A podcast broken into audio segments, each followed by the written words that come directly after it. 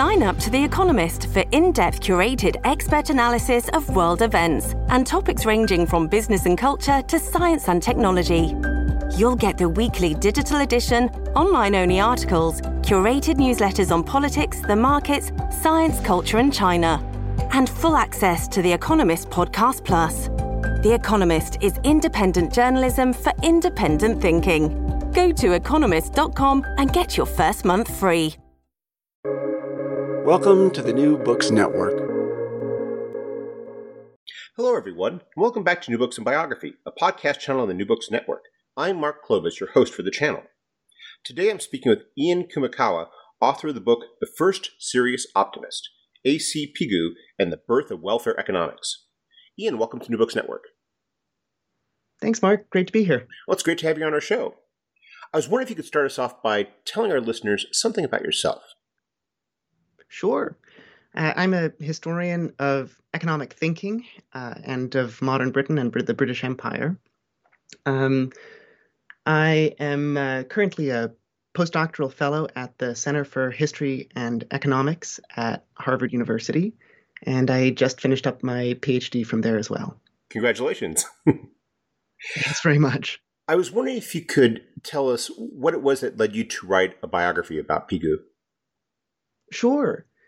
Well, from a pretty early stage in my academic career, I was really interested in the interplay of politics and philosophy, especially ethics, and science.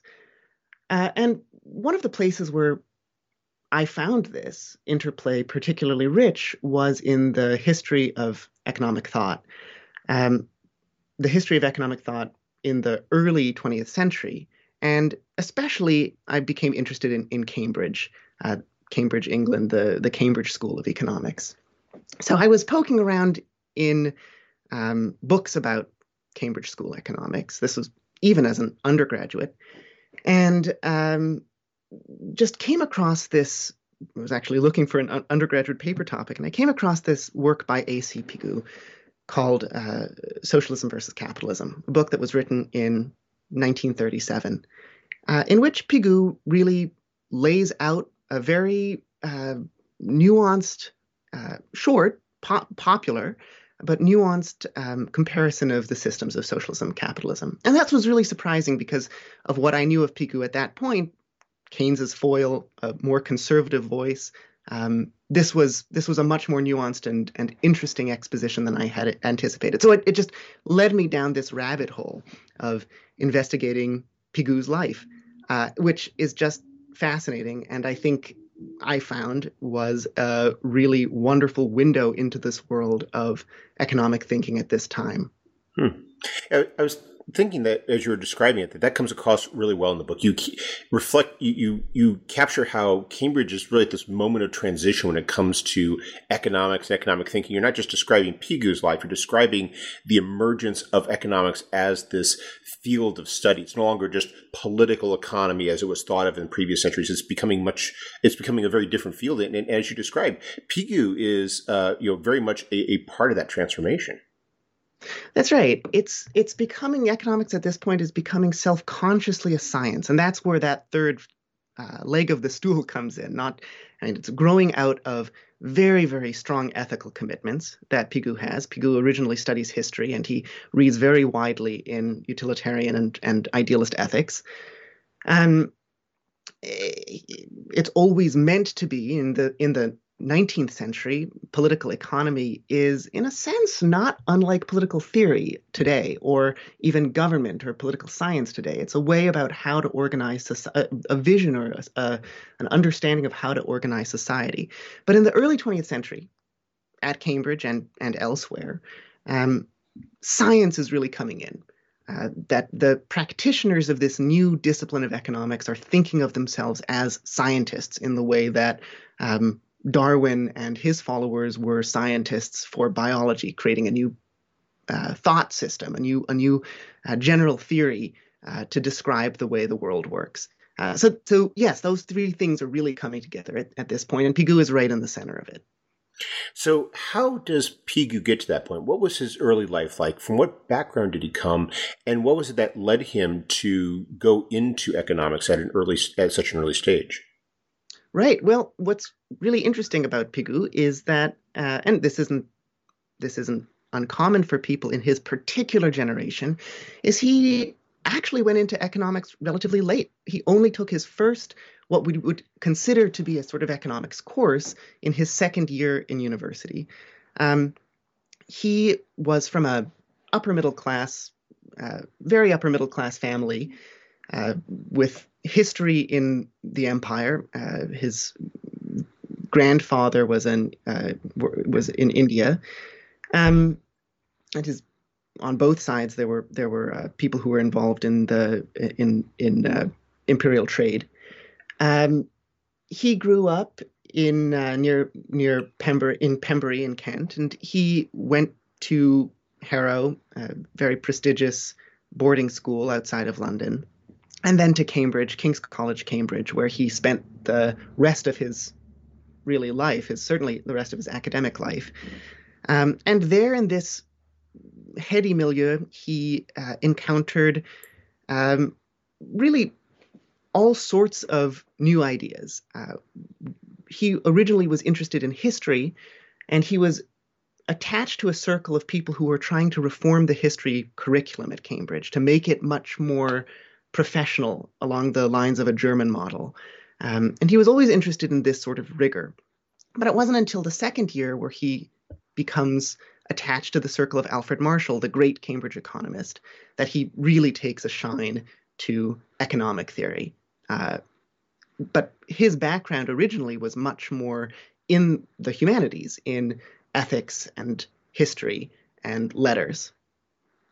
So he is part of the. I was wondering if you could explain a bit about Marshall because he's such a large figure. Uh, he appears in, in, in so much of the works of the time. He's very uh, he, his life touches upon so many figures that are in Cambridge and are part of this transformation. And and what is it that that draws Pigou to him? Well, it's a it's an interesting story. I mean, I think Marshall is quietly charismatic. Uh, he is a person who makes very fast friendships, that is to say, very strong friendships.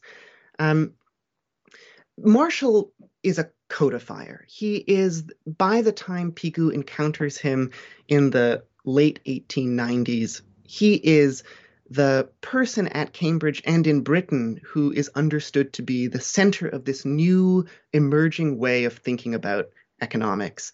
Um, the the built around uh, marginalism, and uh, you know, this is the this is the if you take in first year economics the you see the supply and demand curves. Marshall is the one who really popularizes these um, these concepts and formalizes them into codified systems. Uh, and he does this re- really by writing an incredibly influential textbook, Principles of Economics. So by the time Pigou encounters Marshall, Marshall is pretty famous. And uh, Pigou, when he started at Cambridge, he was much more attached to, to the circle of this, this historian called Oscar Browning. and Browning was a larger than life Edwardian. He lived large, he had these big parties. Um, he was really uh, a, a, social character, and Marshall was much more reserved. And you see at some point through Pigou's undergraduate experience, Pigou is turning from this more vivacious, uh, um, bon vivant in Edwardian Britain into a more serious scholar. And Marshall and his friendship and uh, his mentorship by Marshall um, is part of that turn. I was wondering if you could perhaps explain what Marshall was championing in particular in terms of economic ideas and the degree to which Pigou himself adopted them, or was he developing his own thinking at a fairly early stage? Well, at a very early stage, Pigou was very much a Marshallian. Um, the the Marshall was interested in creating a system of economic thought that was whole, that w- was not related to particular uh, specific statistics that were being collected, um, that weren't just looking at local phenomenon, but were looking at uh, economic laws, economic truths. And uh, he called it the organon, um, a, a, whole codified system of economic thinking um, built around, uh, in a sense, um, psychological decisions that happen in everyone's minds. Uh, it was a theory of, of, of human thinking, human behavior, human social action, much more sweeping than what uh, other, for instance, what the comp- com- competing school of thought in, in Britain was at the time, the historical school. Um, and Pigou, there were certain tools that went with this, the analysis of marginal costs uh, and marginal benefits, um, supply and demand. And, and Pigou, at, in the early stages, as you would expect from an undergraduate and a, um, a very early postgraduate, uh, was deploying these tools, not revolutionizing these tools, but deploying these tools um, to some new projects. Uh, not breathtakingly new. And it wasn't it wasn't really until the 19 well 1910 and, and afterwards that Pigou is creating very really new and exciting um, ideas. Um, but he is recognized as very early on as an incredibly skilled practitioner of Marshall's system.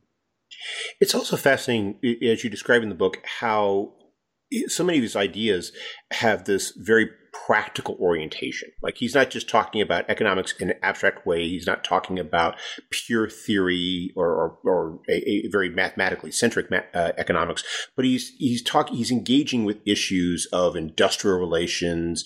He's thinking even at an early stage about welfare economics. He seems to be, for someone who has this this life in academia, and as you described, this reluctant engagement with official uh, bodies that are trying to address these problems. He nonetheless does seem to spend a lot of his thinking in you know engaging with these problems and thinking about the the impact of a lot of this stuff.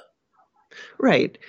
This is uh, and this is something that ebbs and flows over the course of Pigou's career. At the beginning, he is young and he is very politically motivated. Uh, the big issue in the early, very early 20th century in Britain, um, certainly b- before 1906, is free trade. And Pigou is a dedicated free trader, and he is willing to uh, publicly advocate on behalf of this really charged political issue. And he does so with by by deploying um, Marshallian uh, tools, Marshallian ideas.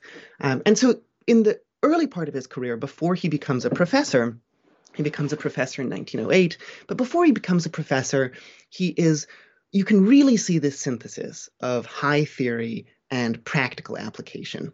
Now, he becomes a professor in 1908, and at that, he succeeds Marshall um, professorships are, are rare as rare as hen's teeth at this point, and there really aren't very many professorships of economics in particular in Britain at this time. And so becoming a professor was an enormously big deal. And so when Pigou did this, he didn't he felt that he needed to cut out political advocacy. He felt he needed to cut out um, more uh, uh, clear cut philosophical musings or or ethical musings rather than what seem to be much more rigorously economic music uh, uh, investigations. Uh, and so you all of this politics and ethics sort of takes a back seat in his writing. It, it, it is submerged under the surface of his economic analysis. Um, but it, as, as, we'll probably talk about later on, um, it comes out again later on in his life once the sort of value of professional objectivity changes in his mind. It, and while you he does as you point out, uh, pull away from that in terms of his professional work, he nonetheless does remain engaged with events. And I, am thinking in particular about his position during the First World War. Because yes. he's a person who doesn't have to take the stand that he does. He doesn't have to become a conscientious objector, but he does so anyway. I mean, it, it, he he yeah, I find that real world engagement you kind of it really pushes back against the stereotype of the detached Don living in his own you know world of of of, of thinking. Right. So the First World War is a major turning point for Pigou, as it is for the rest of, of Britain, and certainly the rest of of of, of well, the rest of British liberalism. Uh, and Pigou very much is a liberal, and he he he belongs before World War One. He is committed to these liberal ideas. He's committed to uh, the improvement of the underprivileged. He's and by that I mean both the transfer of material resources, but also the moral improvement. He uh, has a very paternalistic paternalistic view toward the poor um, in London slums, especially. And in fact, he writes early on in his career about how to improve the poor in London slums without ever going to the London slums. uh, what happens? So I mean, there's a there's a there's always a distance between Pigou's work and on in terms of his work in his early career, his work on theoretically how to improve the lot of of the underprivileged, and his actual life experience, which is in these very, very comfortable circumstances in Cambridge and in the Lake District. Um, and World War One brings him into contact with people that he ordinarily wouldn't have been in contact with. He's he's not technically a conscientious objector, um, but he volunteers for service not with the the armed forces, but with the Friends Ambulance Corps. Uh, so he is um, on the front in uh, Flanders and he is seeing all of this demonstration. He's working sh- uh, all of the, the this de- devastation. He writes really movingly about the the, the shattered ruins of Ypres Cathedral, uh, and he's working shoulder to shoulder in these really terrible circumstances with people from a wider range of social backgrounds. Uh, and what he sees, it makes him realize that, um, well, that that the normal economic rules of of of of the day um, they fall down and they need to be uh, brought in line with real ethical feeling. So so he uh, he calls quite for a quite radical capital levy for a wealth tax during World War One to to help pay for the war to make sure that the poor aren't burdening burdened with the massive cost of the war. And he says that you know in this in this war uh, in the draft the everyone is being called to make huge sacrifices. You know, so many people are dying, um, and it makes sense to have if there's going to be a draft on life, it also makes sense to have a draft on money. Uh, and so you can see here in World War One how his economic reasoning is so strongly influenced by his uh, ethical commitments. And this is always true throughout his life, but it's especially right at the surface during World War One. He doesn't just serve uh, in uh, as a, a, volunteer with the ambulance corps, though he also, at near the end of the war, goes into government service. He and he in particular is involved in a couple of commissions in the at the end of the war and the immediate aftermath of the war that point to that uh, you know that crossover from purely academic writing focus to the effort to try to apply it to policy. What was he doing during this period? Which uh, uh, and and what and, and how does that shape his work? Right. This is this is great. I, so toward the end of the war and in the immediate aftermath, Pigou is summoned to London. Uh, by this point, he is the uh, professor of political economy at Cambridge. It's the arguably, if not the, then maybe the one of two very, very prestigious roles in uh, Britain for an economist.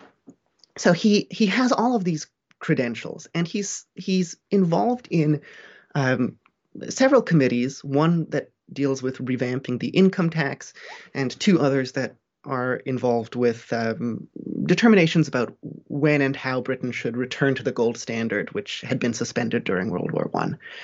Um, and so here is the chance for Pigou to put his uh, scientific expertise, motivated by his ethical values, into real practice. You know, he writes in his, I, I guess I should just back up for a second and say, his model of how to help, his model of how to be useful in society um, up until World War One was to be an incredibly respected expert.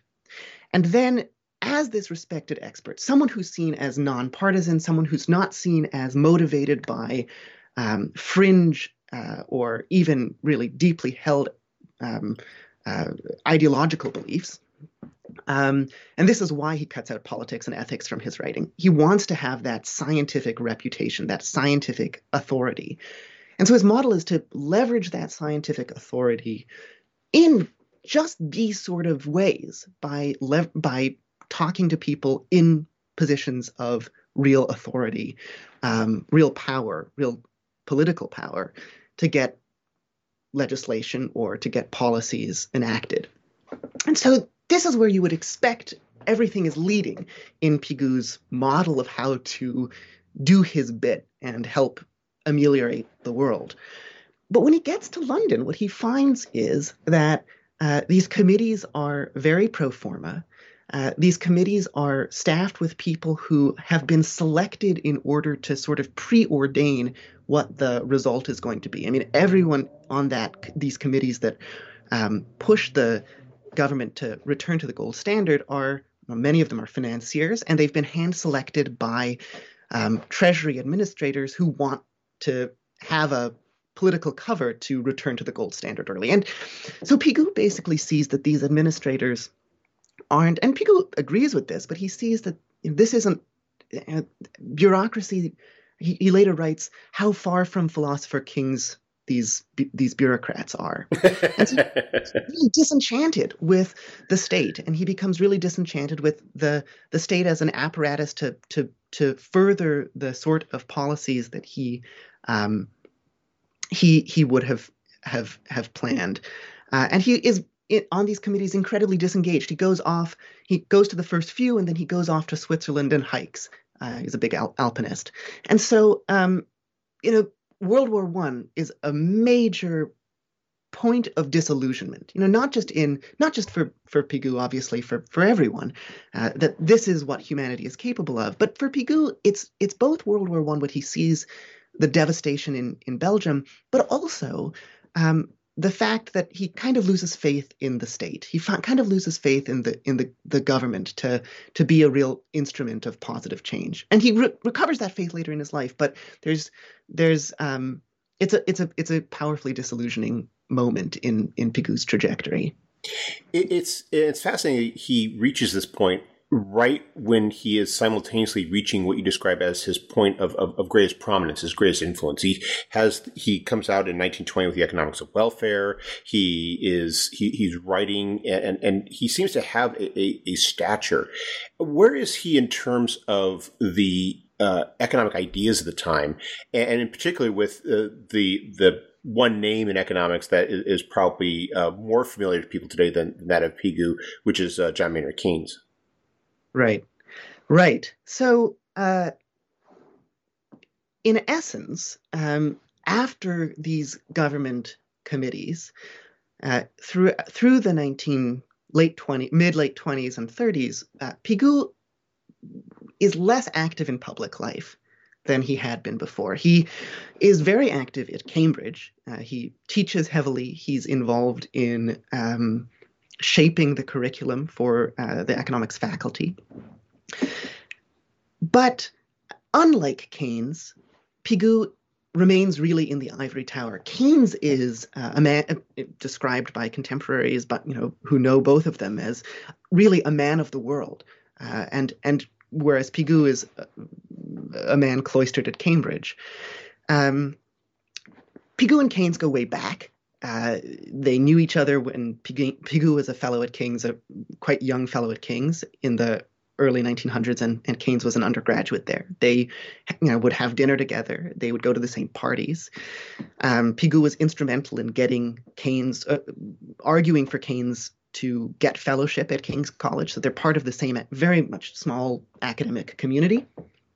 Um, but Keynes' star is rising, not just within the world of British academia, but just within the world as a whole.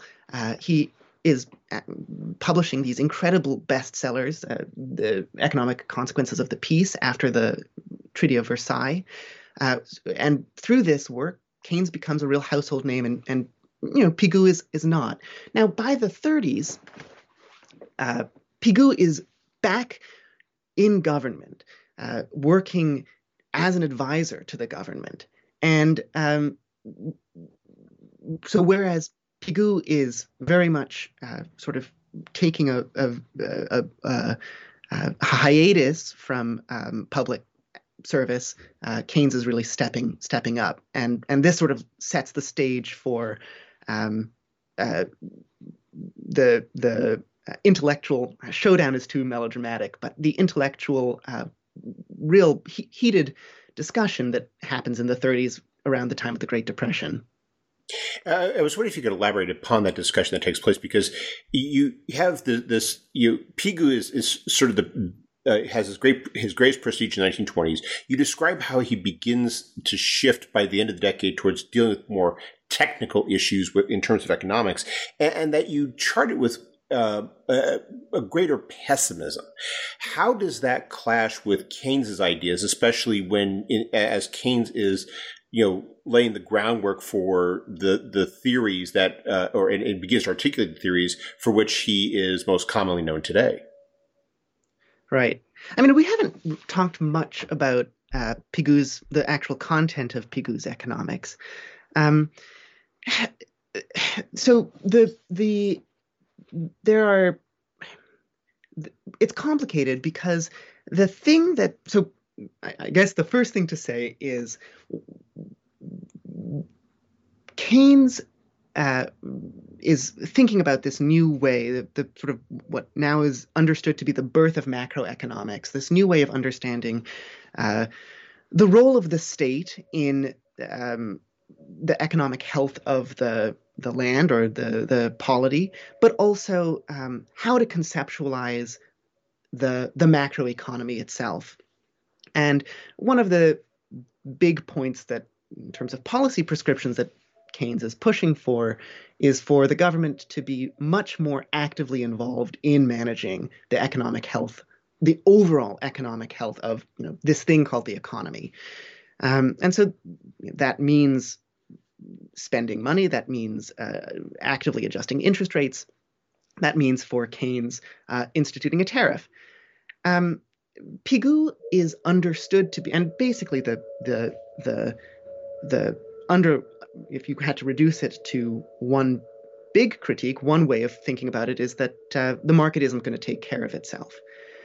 Now, uh, Pigou is understood by Keynes, and he's called out by Keynes in Keynes's most famous book, The General Theory of Employment, Interest, and Money, as the most uh, advanced example, the shining example of the so called classical school of economics, which in caricature means that everything is going to take the market is going to take care of itself. Now, Pigou didn't feel this way at all, um, but he definitely did think that wages would have to fall for the market to correct.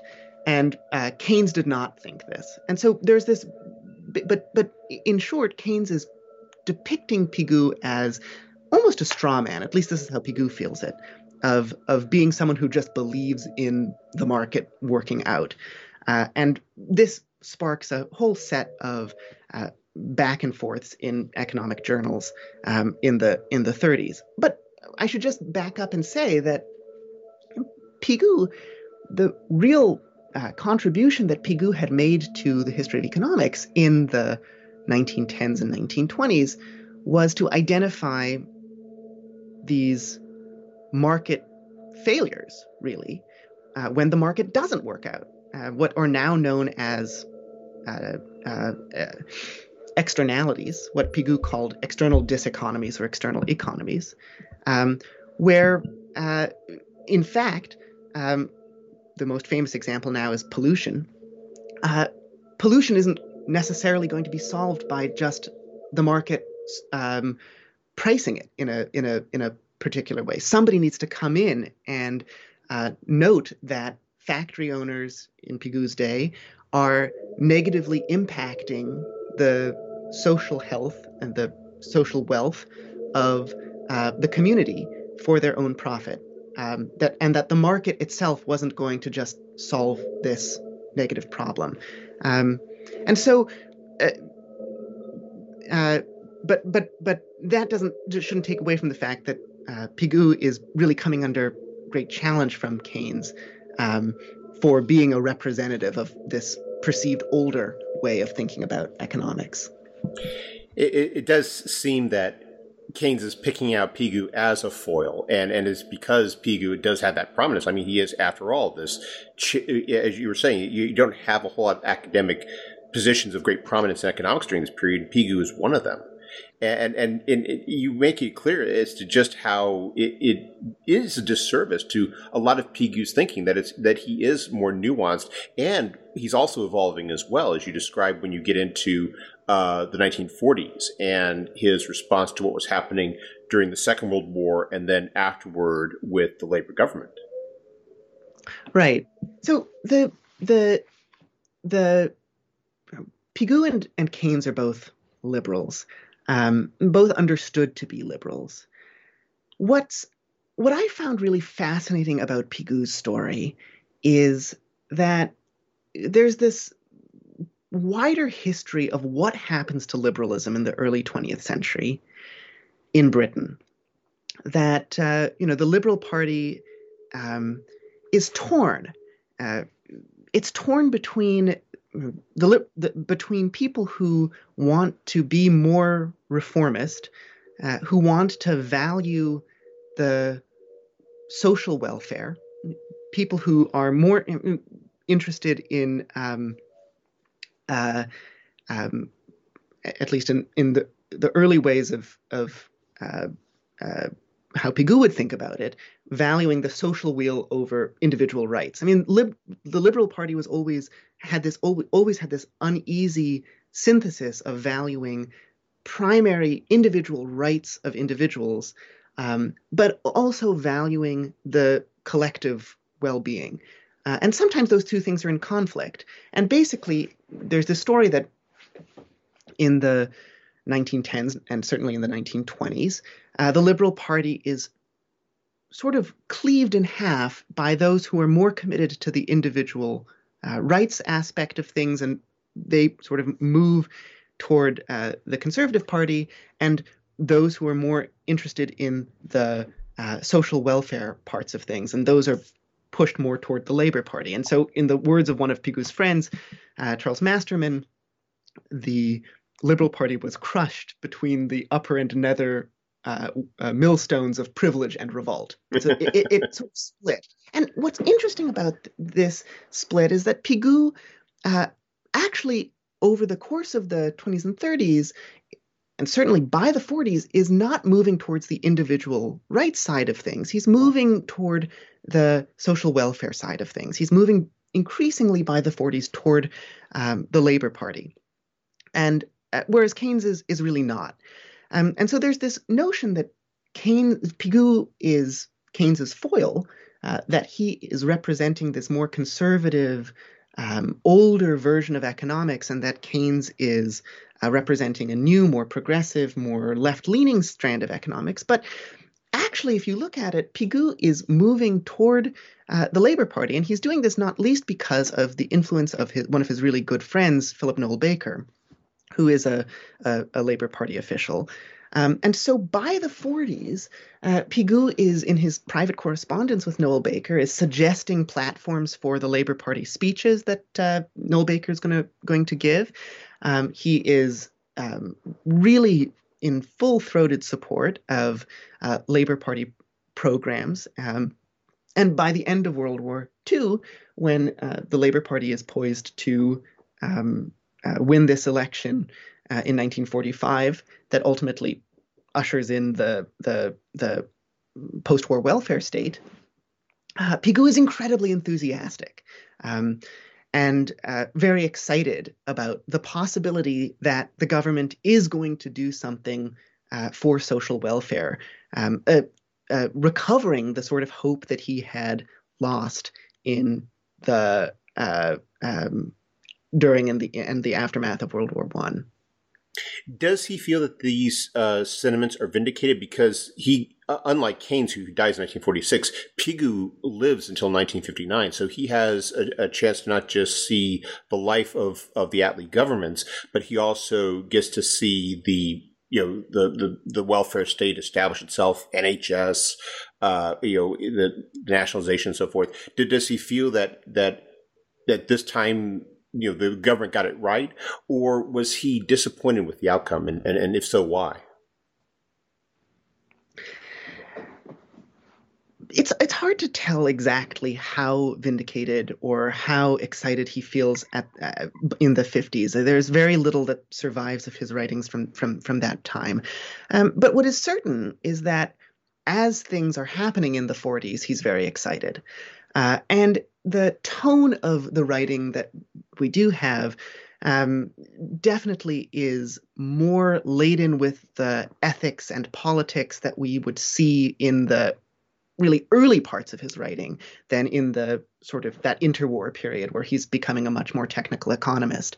Um, you know, by the end, he has there's this article that he writes in this um, philosophy journal, Diogenes, interdisciplinary uh, social science philosophy journal, Diogenes. And he's credited by the editor of Diogenes as really having a formative intellectual um, role in forming the the, the post-war welfare state. And I think he's very, I would imagine, I don't have definitive word on this, but he's, uh, I think that that must have been gratifying. um, I, I, I, think that uh, that by the end, though, in his latest works that are published, there's a book called Income Revisited uh, from the 50s, um, mid 50s. Pigou is coming out in favor of social policies or at least social principles, that are so much more left leaning and radical than uh, he had been, he'd ever felt before. So, for instance, he makes this claim that um, really any sort of inequality, really profound inequality, is un- in, not not a, a, just way of allocating resources, um, and that's even if uh, even if it's not inherited, even if everyone had the same opportunities.